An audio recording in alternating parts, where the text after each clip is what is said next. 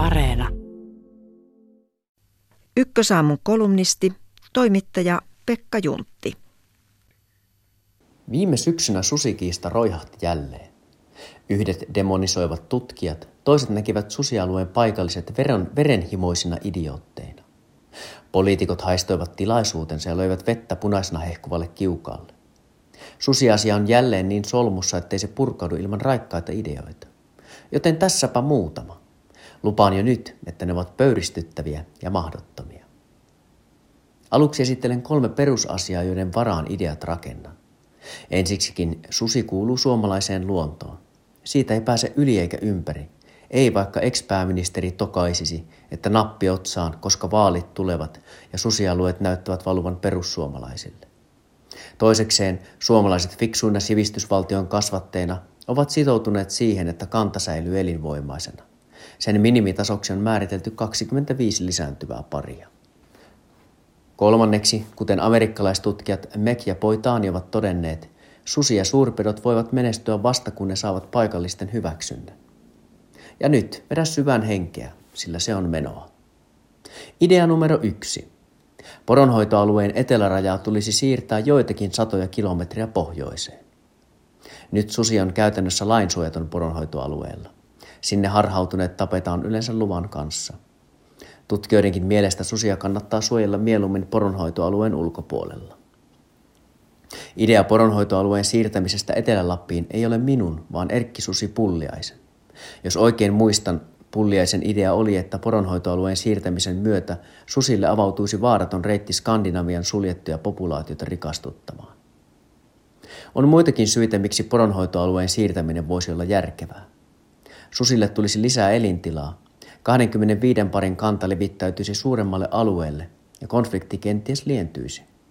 Toki pohjoisen metsästäjät ja lampurit olisivat uuden edessä, kun perinteiselinkeino ei hoitelisikaan susia pois. Poronhoito on etelässä harvemman ammatti, joten taloudelliset menetykset olisivat korvattavissa.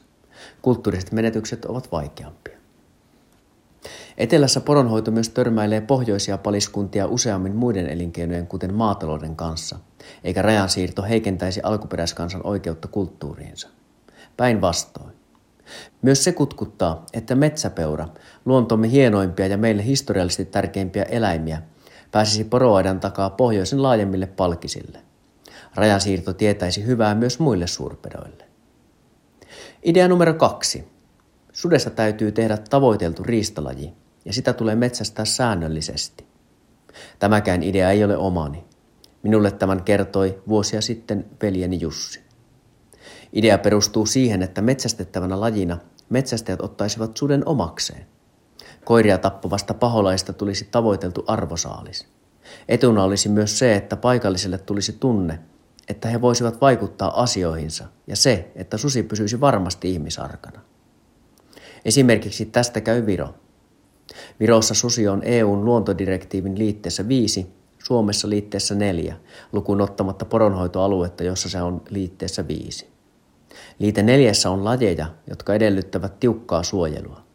Liitteessä viisi ovat lajit, joiden ottaminen luonnosta ja hyväksikäyttö voi vaatia hyödyntämisen sääntelyä. Ja sama suomeksi. Viro ampuu, Suomi suojelee. Tänä talvena Viro aikoo ampua 140 sutta, siis puolet kannastaan. Virossa susia on Suomea enemmän. Salametsästys on vähäistä. Suomessa se taas on joidenkin arvioiden mukaan yleisin kuolinsyy. Miksei Viron tie voisi olla myös Suomen tie? Idea numero kolme. Jokaisen on otettava vastuu teoistaan. Tämä tarkoittaa montaa asiaa. On keskityttävä asioihin, joihin voi vaikuttaa itse. On lopetettava syyttely ja palautettava luottamus.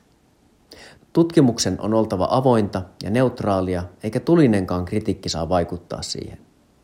Koiriensa puolesta pelkävät metsästäjät voisivat kehittää metsästystapojaan ja koiriaan. Suomalainen metsästyskoirakulttuuri kehittyi aikana, jolloin susi oli poissa.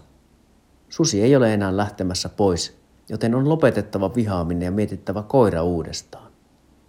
Millainen on hyvä metsästyskoira maisemassa, jonka yhtenä reunaehtona on susi?